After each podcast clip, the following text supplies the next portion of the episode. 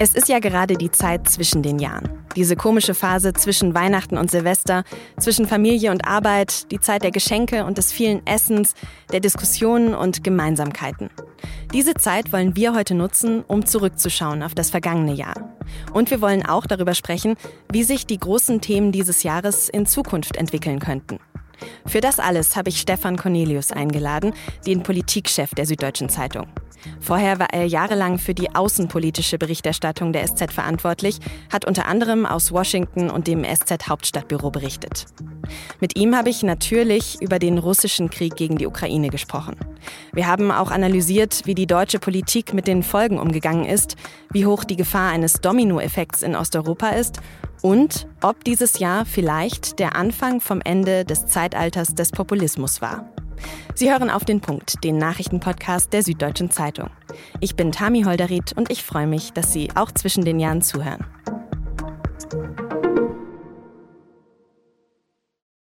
Herr Cornelius, ich glaube, den Januar dieses Jahres können wir schon mal getrost überspringen. Das Jahr hat sich ja ab dem 24. Februar völlig auf den Kopf gestellt, als Russland die Ukraine angegriffen hat. Wie haben Sie denn diesen Moment, diesen Tag erlebt und damals wahrgenommen? Ich habe ihn in Berlin erlebt und bekam wenige Stunden vor dem Einmarsch der Russen von einer vertrauenswürdigen Quelle aus der Bundesregierung den Hinweis, dass es nun einen Krieg geben werde und habe dann noch vom S-Bahn-Gleis aus unseren Korrespondenten in Kiew angerufen, um ihn auch zu warnen. Und der wollte das gar nicht glauben und sagte, das werden wir morgen alles mal sehen, was da stimmt.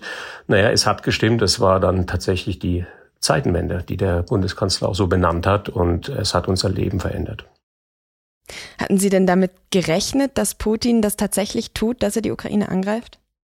Eigentlich schon, weil äh, alle Indizien darauf hindeuten und Putin hat noch nie geblufft. Putin hat immer auch in den Kriegen, die er zuvor geführt hatte, seine Drohungen wahrgemacht. Man muss ihn immer beim Wort nehmen und das, glaube ich, haben wir dann sehr schmerzlich gelernt am 23., 24. Februar und ich glaube, dass wir auch heute gut beraten wären, genau hinzuhören, was er nun sagt das äh, sprechen Sie jetzt gerade schon an, die nächsten Wochen, vor allem nach diesem Angriff, waren ja allgemein von einer großen Angst vor einer atomaren Eskalation geprägt.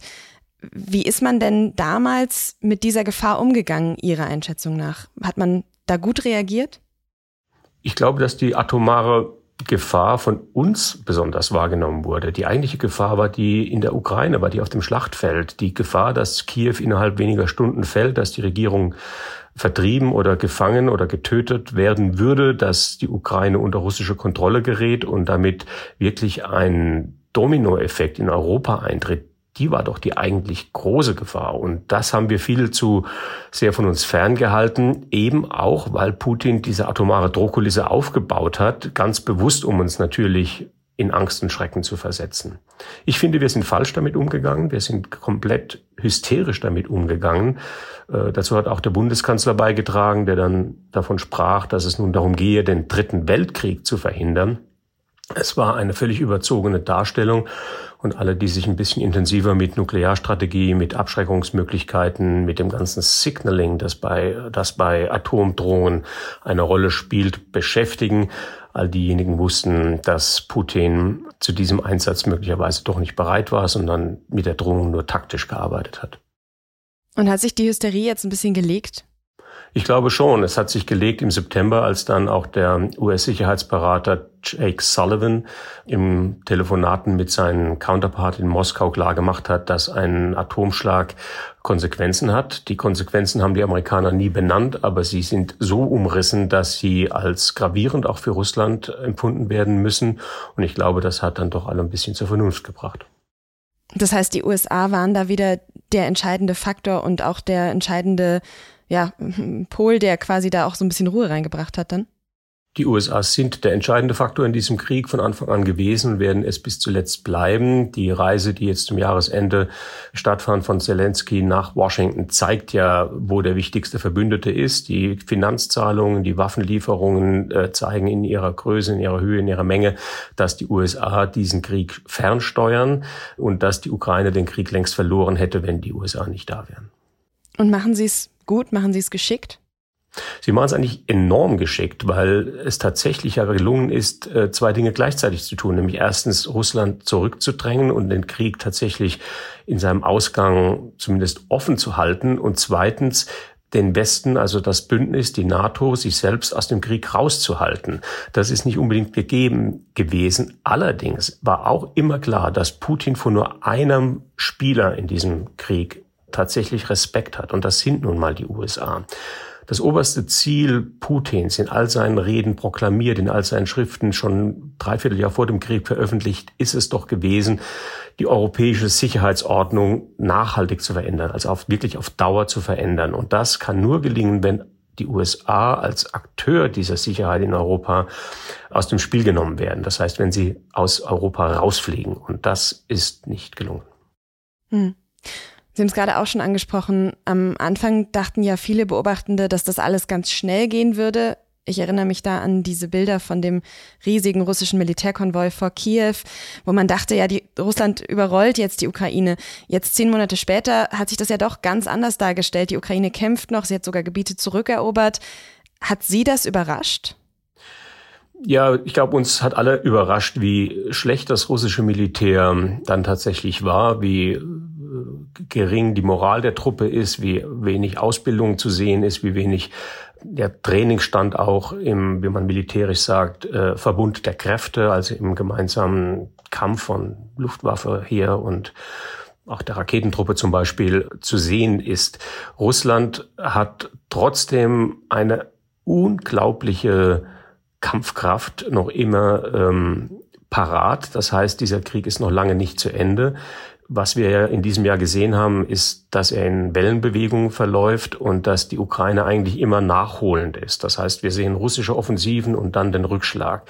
Die Botschaft darunter ist ja, dass dieser Krieg tatsächlich im Krieg gewonnen wird. Das heißt im Kampf. Und das ist für uns eine so archaische Erfahrung, eine so ernüchternde, frustrierende Erfahrung, dass es tatsächlich darum geht, wer am meisten zerstört und wer am meisten tötet. Und diese Logik des, des schieren Kampfes, sie ist nach wie vor nicht durchbrochen, weil die Ukraine im Moment der Meinung ist, dass sie mehr Territorium zurückgewinnen kann und weil Russland vor allem nicht bereit ist, dieser Kriegslogik äh, abzuschwören.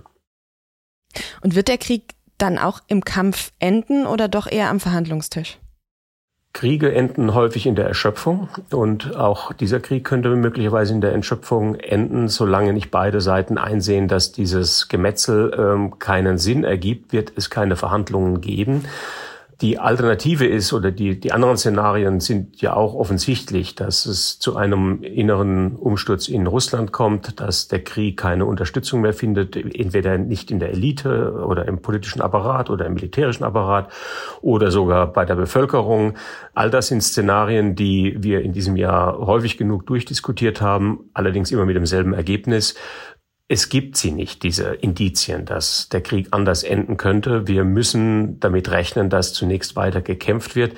Aber andererseits muss man auch darauf vorbereitet sein, dass es andere Faktoren gibt, die eine Rolle spielen. Wir haben viele davon gesehen, von den Weizenlieferungen über auch Überraschungserfolge der Ukraine, wie die Versenkung der Moskwa, der Anschlag auf die Brücke von Ketsch, die, äh, der allerdings äh, nicht auf Zustimmung stieß im Westen möglicherweise auch China als Faktor, der das Land, das sich äh, versucht neutral zu halten oder zumindest unscheinbar zu agieren im Hintergrund, aber das natürlich einen enormen Hebel auf Russland auswirken könnte. Jetzt ist der ukrainische Präsident Zelensky ja Ende des Jahres nach Washington gereist. Members of Congress, I have the high privilege and the distinct honor of presenting to you His Excellency Volodymyr Zelensky, President of the Ukraine. Seine erste Auslandsreise seit der Krieg begonnen hat. Und die USA wollen die Ukraine auch weiter intensiv unterstützen. Die Unterstützung soll sogar noch ausgebaut werden. Thank you so much. Und seit Beginn des Kriegs hat Zelensky ja immer wieder Reden gehalten, Videoansprachen, immer wieder mehr Unterstützung für die Ukraine gefordert, auch immer wieder Druck auf den Westen aufgebaut. Und er war dann letztendlich ja damit auch erfolgreich, oder? Ja, Zelensky ist schon ein äh, unglaublich geschickter Stratege gewesen in diesem Krieg. Also seine Fähigkeiten, wie er das Land zusammengehalten hat, wie er quasi als Symbolfigur gegen den Angriff stand. Das hat schon was Churchillhaftes und hat ihn natürlich äh, zu Recht auch diese Sonderrolle in diesem Jahr beschert. Gleichzeitig spielt er auch ein gefährliches Spiel, denn diese Exponiertheit, die er da natürlich hat, die macht ihn auch angreifbar. Und viele Aktionen der Ukraine, viele Entscheidungen, die auch von ihm gefällt wurden, haben im Westen eben keine Zustimmung ähm, erhalten. Ich habe eben die Brücke von Ketsch erwähnt, also der Bombenanschlag äh, auf die Brückenverbindung zwischen Russland und der Krim, ähm, auch die Ermordung der äh, Propagandistentochter Dugan in Moskau gehört in die Reihe der mutmaßlich ukrainischen Geheimdienstaktionen, die im Westen mit Missbilligung belegt wurden, weil sie den Krieg eher verschärft oder die russische Seite eher angestachelt haben. Zelensky ist nun exponiert und man weiß nicht, wann der Zeitpunkt gekommen ist, dass auch andere Kräfte in der Ukraine sichtbar werden, die sich auch gegen ihn stellen. Auch die Ukraine wird irgendwann mal wieder wählen müssen. Die Ukraine war ein enorm heterogenes, zerstrittenes und auch fast schwer zu regierendes Land vor dem Krieg gewesen. Und Zelensky ist nun der Präsident des Krieges. Aber die Frage ist, kann er der Präsident des Friedens sein? Kann er sich gegen Kräfte auch zur Wehr setzen, die absolut da sind, zum Beispiel das Militär, die Kommandeure, die wir meistens nicht kennen, deren Macht wir nicht einschätzen können. Auch die Opposition, auch die früheren starken Kräfte, wie zum Beispiel der ehemalige Präsident Poroschenko, der sich zu Unrecht verfolgt sieht. Also die Ukraine bietet noch unendlich viele Geheimnisse, gerade auf der politischen Seite. Und da glaube ich, werden wir auch, je näher das Kriegsende rückt, mehr davon sehen. Jetzt habe ich mir vorher ein Wort, was Sie gesagt haben, noch extra aufgeschrieben, Dominoeffekt. Denn mit diesem Angriffskrieg auf die Ukraine und der Annexion von Gebieten ist ja auch in anderen Ländern in der Region die Angst gewachsen. Wie groß schätzen Sie denn die Gefahr ein, dass eben so ein Dominoeffekt dann doch noch entstehen könnte?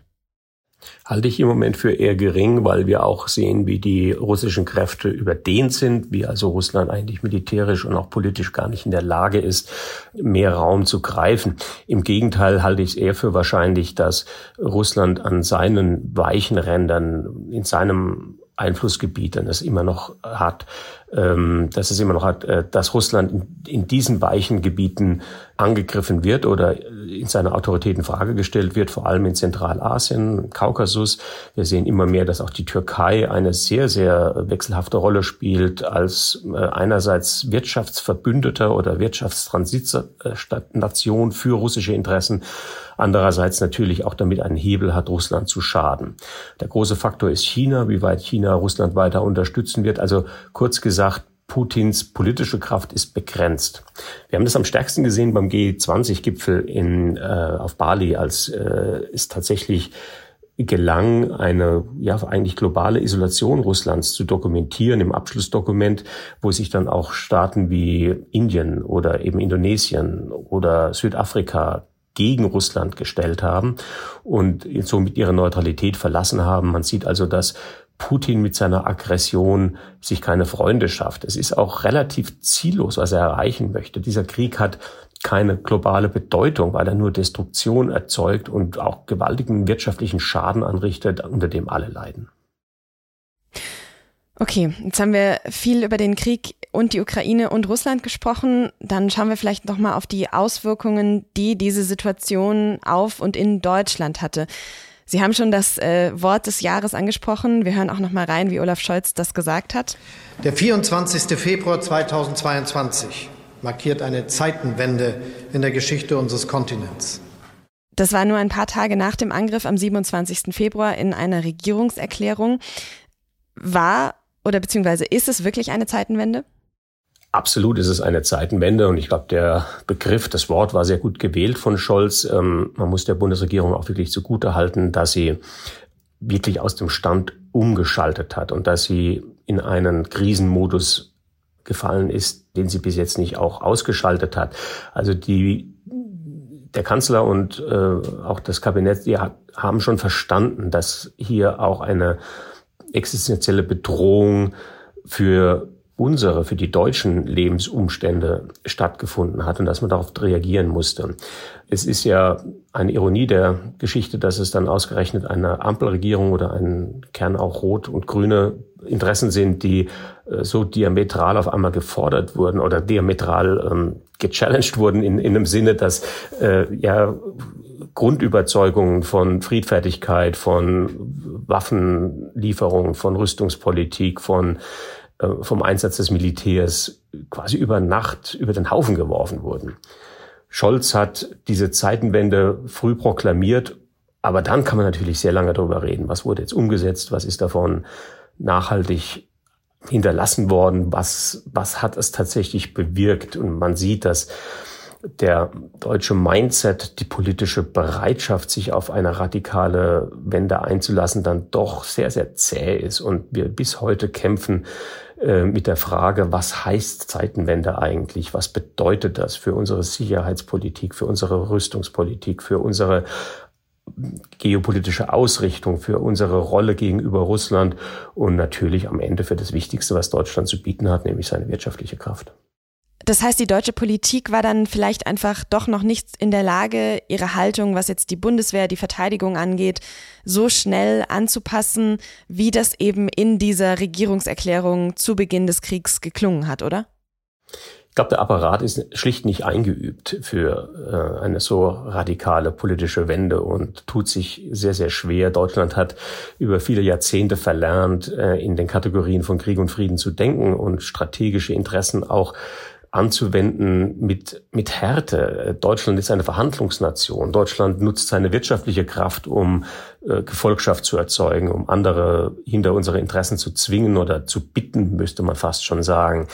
Der runde Tisch ist das Möbelstück der Deutschen und nicht der Panzer. Und das ist, glaube ich, ähm, ähm, so der Kern dieses Zeitenwendenproblems, dass der Mindset nicht da ist und dass er erst wachsen muss. Ob man das lernen kann, ähm, ich weiß es nicht. Es ist eine heilsame Dosis äh, Realpolitik, die über das Land herabgeregnet ist. Gleichzeitig äh, sehen wir natürlich, dass es auch weiterhin die moralische Polarisierung gibt, die Verwerfungen in der Deutung, was genau das bedeutet. Wir haben das ganz stark in der Energiepolitik gesehen, in der Klimapolitik. Also Deutschland ist im Moment dann schon ein stark mit sich kämpfendes Land. Aber unterm Strich würde ich sagen, es hat sich auch als krisenfähig erwiesen. Ja, krisenfähig mussten und müssen wir ja wahrscheinlich auch weiterhin sein, denn kaum ein Land war ja bislang so abhängig vom russischen Gas wie wir, wie Deutschland. Und im Lauf des Jahres wurde dann ja immer klarer, dass immer weniger Gas aus Russland kommen würde und damit eben auch, dass Gas immer teurer und knapper wird. Und da musste die deutsche Politik natürlich reagieren und hat Entlastungsmaßnahmen auf den Weg gebracht. Zuerst waren das so Dinge wie das 9-Euro-Ticket, der Tankrabatt. Wie wichtig waren denn diese ersten Instrumente? Sie waren psychologisch wichtig. Die ähm, Bevölkerung war enorm verunsichert und die Bundesregierung hat diese Verunsicherung mit Geld weggekauft. Das ist, glaube ich, ein hartes Urteil, aber nicht ein ganz falsches Urteil. Diese sehr spontanen Reaktionen waren häufig was Marktmechanismen angeht, nicht durchdacht. Sie haben auch zu Verwerfungen im Markt geführt, zu Preissteigerungen. Sie haben gerade das verursacht, was sie beheben sollten. Das Thema Inflation hat uns gleichzeitig begleitet. Also wir leben tatsächlich in einer Zeit, wo von der Hand in den Mund offenbar entschieden wird. Ein komisches Bild, also von, wo, wo relativ spontan auf große Ereignisse reagiert werden muss und die, die ähm, Entscheidungen, gerade die dann auch im Wirtschafts- und Energieministerium gefällt wurden, häufig wieder korrigiert werden mussten. Das ist jetzt nicht zwingend ein Vorwurf, weil das ist schon eine sehr, sehr komplexe Angelegenheit, mit der die Bundesregierung da zu tun hatte. Und auch hier muss ich sagen, unterm Strich, ähm, es gibt keinen Energienotstand, es gab keinen Serienkollaps deutscher Industrien. Es gibt keine Massenarbeitslosigkeit. Insofern ist es, ist es gut gegangen.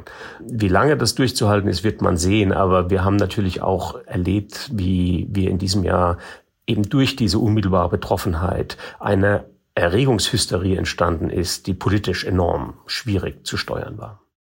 Ja, und im Laufe des Jahres hat die Regierung dann noch mehr Entlastungsmaßnahmen auf den Weg gebracht. Insgesamt geht es da mittlerweile um einen Schutzschirm von 200 Milliarden Euro. Olaf Scholz nennt das auch. Man kann sagen, das ist hier ein Doppelwumms. Und dieser Doppelwumms, der beinhaltet unter anderem die Gaspreisbremse und die Strompreisbremse. Da haben wir in diesem Jahr auch viel darüber gesprochen, wie die funktionieren und was die tatsächlich bringen. Insgesamt muss man aber sagen, da wurde in diesem Jahr schon ganz schön viel Geld in die Hand genommen. Aber gleichzeitig nur Geld reicht natürlich nicht gegen die Energieknappheit. Deshalb ging es auch darum, wie andere Energiequellen möglichst schnell erschlossen werden könnten. Der Wirtschaftsminister Robert Habeck war in Katar, um Gasdeals auszuhandeln. Olaf Scholz selbst hat ein Machtwort im Atomstreit gesprochen. Einige Kohlekraftwerke werden jetzt länger laufen, aber das große Problem dahinter ist doch, dass wir die Erneuerbaren in den letzten Jahren noch nicht genug ausgebaut haben, oder? Na gut, aber die Ungleichzeitigkeit war auch vorher da. Die Erneuerbaren hätten auch ohne den Krieg und ohne diese Energienotstände noch eine Weile gebraucht. Und äh, das Problem im deutschen Diskurs war ja, dass, dass, dass eine so enorme Erwartungshaltung geweckt wurde, dass quasi entweder nur schwarz oder weiß gegolten hat, aber dazwischen nicht. Aber wir leben jetzt in einer Grauzeit. Wir leben in einer Zeit, die lange diese Unschärfe haben wird, wo man das Alte noch hat und das Neue noch nicht hat. Und ähm, insofern, ja, symbolisch war natürlich die Kernkraftverlängerung. Das war gerade für die Grünen eine so bittere Kröte, obwohl wir nur von drei Monaten reden und von einer Technologie, die in Deutschland noch beherrscht ist. Die Abfälle sind eh da. Also es war eine enorm politische und auch moralische Empörung, die aber sachlich nicht besonders begründet war. Hm. Okay, dann schauen wir zum Abschluss auch noch mal kurz über Deutschland hinweg und ins Ausland und starten vielleicht mit Großbritannien. Dort gab es 2023 drei Premierminister, Johnson, Truss und jetzt Sunak. It is clearly now the will of the Parliamentary Conservative Party that there should be a new leader of that party and therefore a new Prime Minister. I'm honoured to take my place as Prime Minister in this House. I am resigning as leader of the Conservative Party. I will unite our country not with words, but with action. Kann der denn die Probleme lösen, das Chaos jetzt beenden in Großbritannien? Sunak wird die Probleme erstmal mildern, er wird sie etwas ähm, abfedern, lösen wird er sie nicht. Das Problem in Großbritannien ist, dass die Tories den Brexit erzwungen haben, ohne eine Idee zu haben, wie das Land anschließend funktionieren kann. Und diese äh, Antwort steht nach wie vor aus. Und solange sie nicht gegeben ist, wird Großbritannien unter diesen dramatischen Problemen leiden, die man gerade zum Jahresende sieht. Streiks, Kostensteigerungen, enorme Verzweiflung, äh, Armut. Ähm, das ist schon eine ziemlich bittere Pille, das Land gerade zu schlucken hat. Jetzt wird ja auch schon wieder so ein bisschen drüber gesprochen, ob man den, den Brexit wieder rückgängig macht. Halten Sie das für ein Szenario, was nächstes Jahr noch präsenter werden könnte?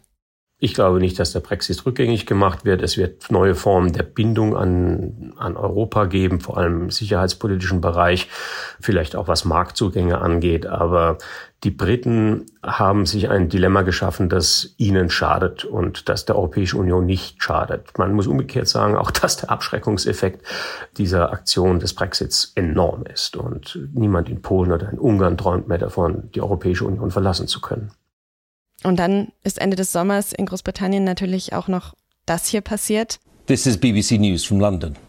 Buckingham Palace has announced the death of Her Majesty Queen Elizabeth II.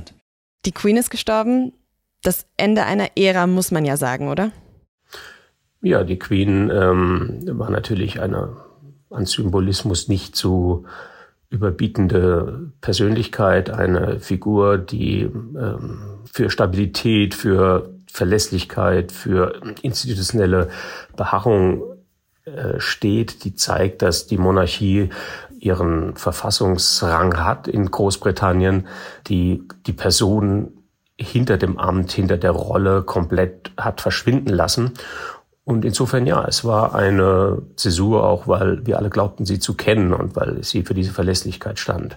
Aber gleichzeitig hat es natürlich Fragen aufgeworfen, ob diese Staatsform nach wie vor die richtige ist, auch für ein Land wie Großbritannien. Das äh, wurde besonders im Ausland diskutiert, in Großbritannien nicht so stark. Ich glaube, dass das Land sehr stark aus seiner Geschichte lebt und sehr stark aus seinem Traditionsbewusstsein Kraft schöpft. Und insofern wird auch der neue König diese Rolle versuchen zu füllen. Und dann beschäftigen uns ja seit gut zwei Monaten auch die Proteste in Iran. Die haben im September begonnen als Reaktion auf den Tod von Gina Mahsa Amini, eine junge Frau, die ihr Kopftuch nicht richtig getragen haben soll und dann in Polizeigewahrsam gestorben ist. Und die Menschen in Iran protestieren jetzt gegen die Unterdrückung von Frauen, gegen die strenge Sittenpolizei. Das Regime in Teheran geht bislang brutal gegen diese Menschen vor. Zuletzt wurden sogar Demonstrierende hingerichtet. Aber, und das beeindruckt mich wahnsinnig, bislang lassen sich die Menschen nicht einschüchtern und trotzdem fragt man sich, welche Erfolgsaussichten haben diese Proteste am Ende? Was meinen Sie? Sehr schwer zu sagen. Also der Sicherheitsapparat, der Kontrollapparat ist stark, ist groß, äh, lässt sich nicht in die Knie zwingen. Gleichzeitig sehen wir auch, dass die Proteste vor allem auf die großen Städte beschränkt sind. Also es ist ein städtisches Publikum, eine städtische Protestbewegung. Und Iran ist nun mal im Moment ein sehr abgeschottetes Land, aber ja, es ist möglich, dass auch hier ein, ein, eine Revolution stattfindet, ein Regimesturz stattfindet. Das wird allerdings nicht zu Stabilität führen, sondern erstmal zu gewaltiger Instabilität.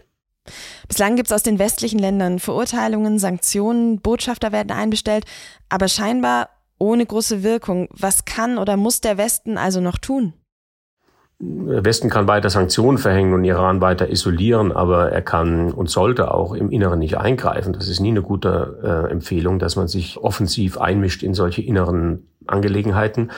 Gleichzeitig ist völlig klar, wo der Westen steht. Ähm, dieser Protest ähm, hat vielleicht im Westen auch viel mehr Symbolik bekommen, als er tatsächlich hat, weil ähm, die, der Gegenstand oder der Auslöser ähm, auch, auch bei uns ein Empfinden getriggert hat. Das war natürlich das Thema äh, Frau, es war der Kopftuchprotest, es war die Willkür, die dahinter ist, es war auch der Mut gerade jüngerer und auch besonders der Frauen dann dagegen aufzubegehren. Aber das sind ganz ehrlich gesagt Kategorien, die uns mehr berühren als die Protestbevölkerung an sich. Äh, da geht es um die Unterdrückung, um die Unfreiheit. Und ich glaube, wenn es eine Botschaft gibt in diesem Jahr, die sich auch im Iran gezeigt hat, die sich übrigens auch in Russland zeigt, die sich auch in der Ukraine gezeigt hat, im Widerstandsgeist und die sich zuletzt auch in China gezeigt hat, im Aufbegehren gegen Covid, ist, dass es diesen Freiheitswunsch gibt und dass die Menschen in ihrer Individualität nicht eingeschränkt sein möchten, dass sie irgendwann genug haben. Und deswegen bin ich alles in allem bei diesem Jahresresümee recht zuversichtlich, weil diese Form von Liberalität, dieses innere Aufbegehren, doch das ist, was unser System trägt, was die Demokratie trägt, was uns als ja, offene Gesellschaft immer wieder sagt, ja, das ist es, wofür ihr da sein müsst, wofür ihr kämpfen müsst. Und schaut euch die anderen an, die es nicht haben. Also setzt euch dafür ein. Und das ist die positive Botschaft eigentlich schon ein schönes Schlusswort. Ich würde trotzdem gerne noch kurz in die USA schauen. Da gab es ja kurz vor Weihnachten auch noch wichtige Entwicklungen im EU-Ausschuss zu den Angriffen aufs Kapitol vom 6. Januar 2021. Der Ausschuss hat jetzt empfohlen, dass Donald Trump in diesem Zusammenhang vor Gericht gestellt werden sollte. Ist das jetzt, also erleben wir da jetzt gerade tatsächlich den Anfang vom politischen Ende von Donald Trump? Ja, passt aber auch zum Schlusswort. Es ist genau das Ende der der, der, der Autokratenherrschaft. Äh, Trump ist ein Populist, wie die Welt ihn noch nicht gesehen hat. Und die Welt hat aber vielleicht die Schnauze voll von Populisten. Trump hat ja direkt nach den Zwischenwahlen seine Kandidatur verkündet, sehr zum Horror seiner Partei, die weiß, dass er die Menge nicht mehr zieht. Trump ist ein Auslaufmodell. Ich glaube nicht, dass er nochmal die Präsidentschaft gewinnen kann, aber er ist möglicherweise zu stark, um als Kandidat verhindert zu werden von seiner Partei. Das heißt, er wird die USA nochmal in einen Zyklus dieser Polarisierung hineintreiben. Und was wir jetzt zum Jahresende gesehen haben, die Empfehlung des Kongresses, des Repräsentantenhauses, ihn auch anzuklagen, ja, es ist eine symbolische, es ist eine politische Empfehlung, der muss niemand folgen, aber sie ist auch eine Empfehlung, die einfach sagt, der Rechtsstaat, unser System, unsere freiheitliche Grundordnung verlangt das so. Das sind die Regeln. Und wer sich nicht an Regeln hält, der fliegt raus. Ganz im Inneren ist Amerika sich dessen schon bewusst. Also Trump ist ein ganz fürchterlicher Regelbrecher. Und deswegen glaube ich auch, dass die Entwicklung in den USA zeigt, dass wir die Spitze des Populismus gesehen haben, die Spitze einer, einer politischen Verirrung, die uns über viele Jahre weltweit in Atem gehalten hat und die uns auch fürchten ließ, dass unsere Demokratie wankt. Aber vielleicht haben wir am Ende doch noch ein bisschen Glück. Und ein bisschen Glück kann ja nie schaden. Das wünsche ich ganz uneigennützig auch uns allen. Vielen herzlichen Dank für das Gespräch und den gemeinsamen Blick zurück, Herr Cornelius. Dankeschön auch.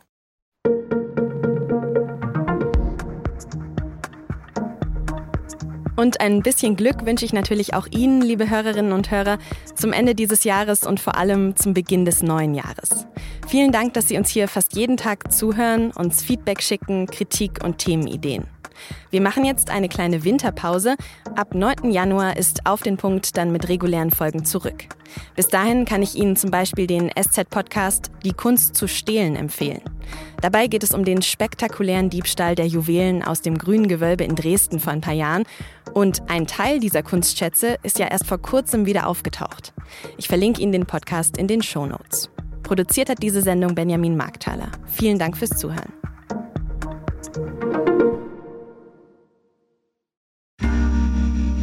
Werbung. Hi, ich bin Patrick Bauer, Reporter beim Magazin der Süddeutschen Zeitung. Und gemeinsam mit meiner Kollegin Eva Hoffmann habe ich an einer unglaublichen Geschichte recherchiert. Tom und Jana denken, sie ziehen mit ihrem kleinen Kind zu einer liebevollen Gemeinschaft. Aber sie landen in einer Gruppe, in der Menschen manipuliert und psychisch und physisch fertig gemacht werden. Wie schafft es die Familie da wieder raus? Im Schattenkloster. Chronik einer Gehirnwäsche ist ein SZ Plus Podcast in Zusammenarbeit mit Audible. Jetzt auf sz.de slash Schattenkloster.